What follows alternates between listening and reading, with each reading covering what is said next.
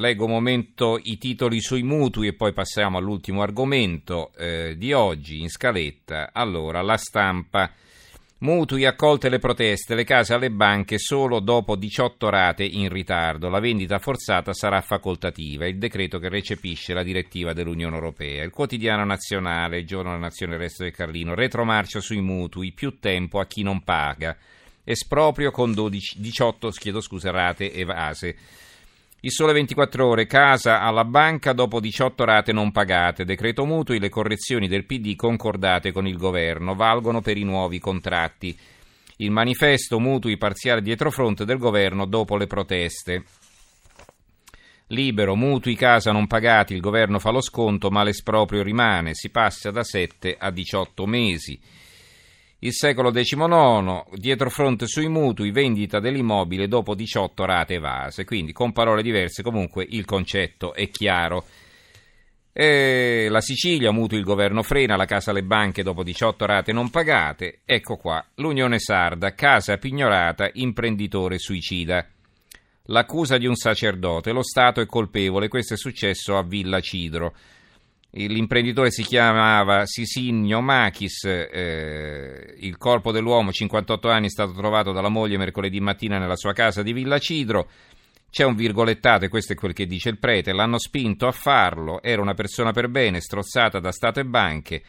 Ieri i funerali, mentre il parroco di San Gavino ha attaccato su Facebook i cari governanti che si sollazzano ingordamente coi lauti compensi statali, lasciando i padri e le madri di famiglia in balia delle banche. Un ennesimo fratello, amico, padre che si toglie la vita per causa vostra. Insomma, detto da un prete, è abbastanza duro.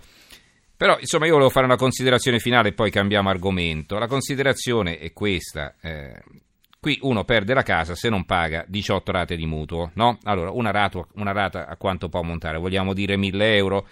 Quindi dopo 18.000 euro non pagati ti tolgono la casa. E va bene, se non paghi qualcosa, in qualche modo, la banca in qualche modo deve riuscire a rientrare del, prestito, del suo prestito e quindi c'è il pignoramento. Però vi leggo in conclusione l'apertura della Gazzetta dello Sport, voi dite cosa c'entra.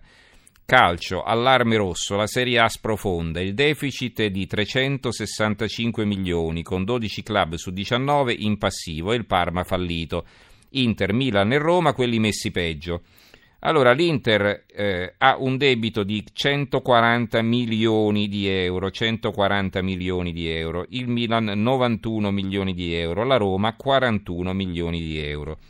Allora, se ha uno che non paga il mutuo e quindi ha un debito, diciamo, di 18.000 euro, perché 1.000 euro al mese per 18 rate sono 18.000 euro, a uno che non riesce a trovare 18.000 euro gli tolgono la casa, a squadre che invece hanno un debito di 140 milioni di euro l'Inter, 91 milioni di euro il Milan, 41 milioni di euro la Roma, perché non succede nulla? Perché sono squadre di calcio indubbiamente, perché, eh, però questi sono soldi che le banche devono avere indietro e che non riescono, quindi sono cosiddette, le cosiddette sofferenze, no? cioè i soldi che non riescono a riavere indietro.